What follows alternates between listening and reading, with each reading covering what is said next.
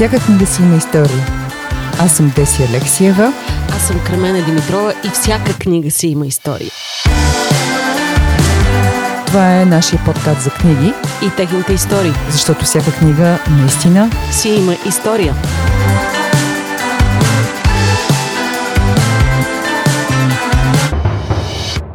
Здравейте! Ние сме... Кои сме ние? Знам ли вече? То едно ли сме? Ние сме две в едно. Повече в едно. Ами да, цял отбор сме ние, но ще си говорим днес за съм. Съм. Една стихосбирка или може би едно бижу. Една книга бижу, която е поезия, събрана в една прекрасна котия с невероятни иллюстрации, а автора на това чудо е поетесата Елица Мавродинова и художничката Венета Гълбова. Още като отвориш тази книга, всъщност ти отваряш една котия, но това не е котията на Пандора. А една котия си изненади. Както децата обичат да отварят подаръци на своите рождени дни и празници, така когато отвориш тази книга, ще намериш цял куп с подаръци. Абсолютно всяко едно стихотворение всъщност е изненада. И е произведение на изкуството във всякакъв смисъл на думата. И като форма, и като съдържание. Самите стихотворения представляват картички, които от едната страна имат невероятна визуална, не мога да кажа дори иллюстрация, визуален образ, което пък е тавтология, визуална интерпретация на духа и атмосферата и смисъла и философията на стихотворението, което е на гърба на тази картичка, да речем. И всъщност на всяка една такава иллюстрация има есенцията на стихотворението, което се намира от другата страна. Тоест малък цитат. Да. А, тези прекрасни творения, събрани в една чудна котика, а, ние получихме като подарък от авторите на това нещо, Елица и Венета, защото а, някакси ни се искаше да сме орисници на доброто. Това е от редките книги, които трудно си пробиват път, защото а, не са на популярни автори, пресата не гърми за тях, те са скромни. Освен това и техните издатели са а, младо издателство, казва се Брегов и Радев, за което издателство може би само колеги са чували. А, социалните мрежи не правят интервюта с авторите. Поезията е нещо много лично. А, поезията е избор. Все по-трудно се продава, още по-трудно се купува, а все по-малко я разбираме. Но все повече имаме нужда от нея. Абсолютно а, точно толкова, колкото имаме нужда от саморефлексия. И ако трябва да се върна към разговора ни за опашката и за това, а, всъщност от кое най-много сме лишени в ежедневието си, а, най-много сме лишени от саморефлексия. А, будните сумнамбули а, нямат саморефлексия. А поезията е именно такава саморефлексия, такова философско осмисляне на а, понякога съвсем а, леките и наглед преминаващи покрай нас неща в живота ни. Делничните неща, които всъщност оттекват в нашето вътрешно аз, без да си даваме сметка как малко по малко ни променят капките, които пробиват камък. Малките несполуки, малките радости, които ни правят човеци. И а, големите неща, всъщност големите а, проблеми, които ние винаги виждаме и проблема за свободата, и проблема за любовта. А, всъщност... Проблема за смисъл, на къде да. отиваме и какъв е смисъл. Накрая, като теглим една черта, всъщност винаги в поезията концентрирано а, се разглеждат философски проблеми. Така е, затова това може би е най-трудният жанр. Аз бих казала, че е царицата на литературата, колкото и да гръмко да звучи това. Струва ми се, че този, този род от литературата, защото той е род в литературата, а, изисква да имаш страшно много натрупвания, да имаш страшно много сетивност и да си майстор на това в малкото да кажеш много. И вдъхновение, безкрайно много вдъхновение. Всъщност, То вдъхновение ни трябва за всичко, което м- правим в да, този но живот. като а, в прозата Виж имаш нужда да... ти опъна килима преди малко. Ако в прозата имаш нужда да градиш, да градиш образи, да работиш много дълго, да премисляш отново и отново. В поезията също го има този момент, а, но поезията е като едно избухване. Нали, всеки един стих се ражда чрез а, малко избухване вътре в теб. Освен това, а, за поезия трудно се говори. В смисъл, можеш да, се, можеш да говориш за сетивността, можеш да говориш за конкретно произведение. Можеш да говориш за образите. А, можеш да говориш за а, а, как е, за езика. Можеш, можеш да, да говориш за ритъма и мелодията. За Nevermore Raven. А, може да говориш за страшно много неща, но всъщност поезията няма как да я усетиш без да я прочетеш. Затова ще си позволим да почетем някои от любимите си стихотворения на Елица Мавродинова. Аз няколко пъти се избирах и няколко пъти се избирах съвсем различни стихотворения, защото на мене, сега, честно си признавам, всичките са ми любими. А, и сега ще стрелям на посоки. А, нека да започнем с следното. Плът. И влезе мракът топъл като котка, преди да се опитам да го видя. Направи си кълбо от нас и кротко си поигра с голите ни фигури. А после ни остави страшно бели, безследно да изчезнем светлината. Така се случи. И дойде неделя. Мъжът пристъпи вън от сетивата ми.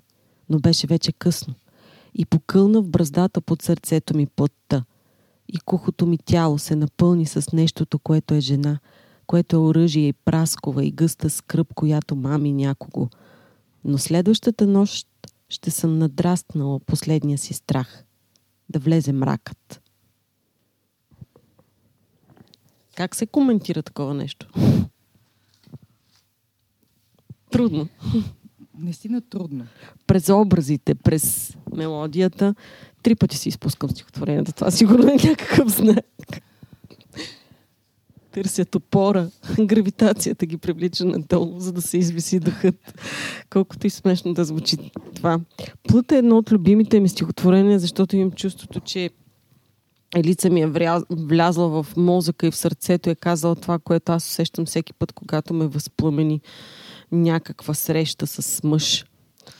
Казала го е по толкова прекрасен начин, че аз мога само да му уча след това. Има няколко много устойчиви образи в точно тази стихосбирка на Елица. Аз съм чела и ранни нейни, други мога да кажа, защото тук няма как да се градира във времето. Други нейни стихотворения, но тук има няколко образи, такива природни, които супер много мен ме впечатляват. Образа, и то образи на животни, образи от природата. Има една лисица, която се появява. Казвам го не случайно, защото се намираме в Foxbook кафе, което е нашето място, в което записваме този подкаст. Лисицата като м- много сериозен символ. Апропо, ако сте чели а, книгите на Дубравка Огрешич, тя казва, че лисицата е тема на писателите. И тя не е натоварена в никакъв случай с негативна конотация, защото лисицата, знаем, е лукаво животно, а е натоварена с много, много, много други смисли. Тук се появява в поезията на, на Елица една лисица, която се прокрадва в а, мрака, която изненадва лирическия герой появявайки се из от нищото и светвайки му по някакъв начин червена лампичка за нещо, което се случва или нещо, което предстои. Да, всъщност в а, стихотворенията на Елица има много очакване. Очакване на това, което ще се случи, а очакване на промяната и тя изследва точно този, тази сива а, зона в нас, а, която е а, зоната между осъзнаването и действието, когато сме осъзнали нещо, но все още не сме направили нищо по въпроса. Това пък ми напомня една друга много любима стихосбирка, стихосбирката на Тея Данолюбова «Служиме на пауза». Това е като че ли онова време, в което натискаме бутона пауза и се опитваме да поемем въздух, прекарвайки през себе си това, което току-що сме преживели и това, което след секунда ни предстои. Някакво е такова гранично състояние. Да, и аз по този повод а, съм си избрала да прочета Откриване на колелото. Е, с... също много любимо. Заедно с, с Уроборуса, това ми е в топ 5. Да, с а, всички а, значения на откриването на колелото, или а, нещо като откриването на топлата вода. Това е устойчив израз, да. фразиологизъм. Но и също така, ако го разгледаме културологично, откриването на колелото е променило голяма част от човешката история. Стъпка в цивилизацията. Да. да. Откриване на колелото. Крайни сме, целите в краища, крайници, пръстени, пръсти и пръст. Вързани с възели, възрасти, мързели, мрънкане, мерзост и мъст. Тъпчем и тичаме, циклим и бичим, другаде, никога тук. Никак не виждаме, че си приличаме и сме различни на пук. Сложно е, грозно е, пошло е, лошо е, другият е друг. Ние се тикаме, ние си викаме, селени лумпен буклук, кучка дебил, имбецил, педераст. Нека това да съм аз. Нека се срине под топлите камъни, падащи като звезди. Нека това тежко его е данък, данъкът ще ме плати. Губим се в грубост едни срещу други, а сме дълбоко едно. Аз е самата изконно заблуда, важна като колело. Движеща, вечно въртяща и нижеща, нашите жадни за там. Там ни обиждат, тук им завиждаме. Нека ми вземат. Ще дам. Имам задаване, цели вселени, вени и вяра и власт.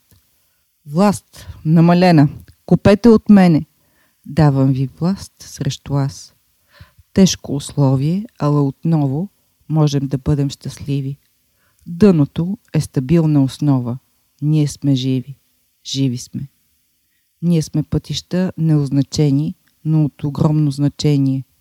Всички сме същите, стигаме вкъщи, газейки през съмнения. Праведността е опият, ала не е реалност. Реалността е кръговрат, крайни сме, изначални сме. Сега като слушам отново това стихотворение, мога смело да кажа, че това може би е програмното стихотворение на цялата стихосбирка, защото то събира в себе си всички а, идеи, всички смисли, всички теми, които има пръснати в останалите произведения в стихосбирката.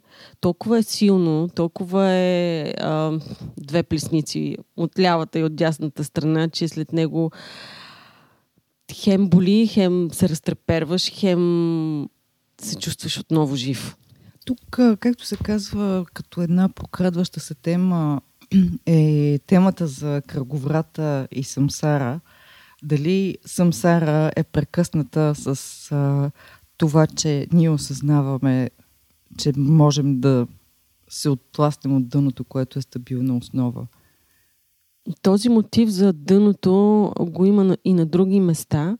А, аз съм си подготвила за финал, обаче още не сме стигнали за финал. Альтернативата на това да, да стигнеш до дъното и, и ще си го запазя наистина като изненада за финала. А, дъното, земята, пръста са много силни метафори, много силни а, мотиви, които се появяват в а, творчеството на Елица. А, мен лично ужасно много ме впечатлява пръста, пипането на пръста, кълта, а, необходимостта да се заровим в пръста в пряк и в преносен смисъл пръст на думата. и пръст ще станеш. Точно така.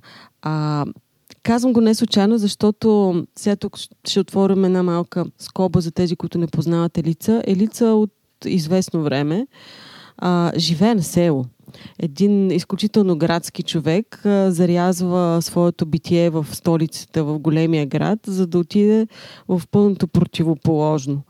Мястото, в което ти се бориш за хляба си в пряк смисъл на думата. Не за парите, които ще купят хляба, а за хляба си да го направиш с ръцете си, да бръкнеш в пръста, да посееш семето, да поливаш, да плевиш, да се молиш на слънцето, да се молиш на дъжда, после да прибереш плодовете си, да ги пазиш и да ги цениш.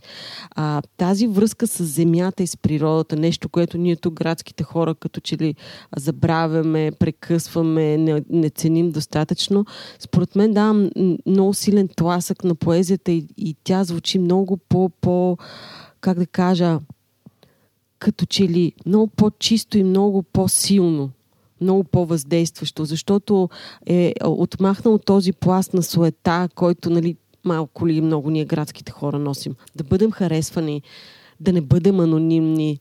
А, а, а при нея а, сетивността, усещането, а, екзистенциалното вглеждане в, в, в всеки един детайл на това, което ни се случва във всеки един момент, е оголено до нерв, до крайност, изчистено от всичко излишно. Да, всъщност едно от най-смиряващите а, неща, които човек може да направи е градинарството или общо заниманията с земята. Нали, знаеш, това е първо, че е изключително терапевтично, но ти няма как, то възпитава търпение, възпитава смирение, няма как да накараш цветето да порасне по-бързо. Така, между другото, това е една много силна метафора. Не случайно култура и происхода на думата култура, етимологията на, на думата култура идва от обработвам. Обработвам, култивирам, култивирам земята. Земята е нашия материал, от който ние сътворяваме свят, сътворяваме живот. Същото нещо е поезията. А културата и поезията обработват нашите души. Духа, без който всъщност ние няма да сме това, което сме. Искаш ли да прочетеш това, което си подготвила? Финала ли? Финала. Моят финал е пеперудено хайко. Пълзиш, пълзиш, спираш. Разтваряш се в себе си и политаш. Аз бях Кремена Димитрова. Аз все още съм Деси Алексиева. А това беше всяка книга. Си има история. С Съм на Елица Мавродинова. И Вени Гълбова, защото тази книга нямаше да е толкова прекрасна, ако не бяха красивите иллюстрации. Абсолютно. За книгите Бижу ще продължим да си говорим, защото има много примери и в други жанрове, но нека това да бъде едно добро начало. И обещаваме да има още поезия, всъщност. Мисляме сериозно да направим рубрика за поезия и да четем стихотворения поне един път седмично. Да, мисля, че седмичната рубрика за поезия ще бъде наистина добро, макар че поезията обикновено е много интимна. Тя се пише интимно. За нея не ти трябва никой. А, четеш я и те докосва. Но пък когато слушаш поезия, колко е хубаво. Особено когато има кой да ти я прочете със сърце, скромно казваме ние. Това беше съм, а ние все още сме. Всяка книга си има история.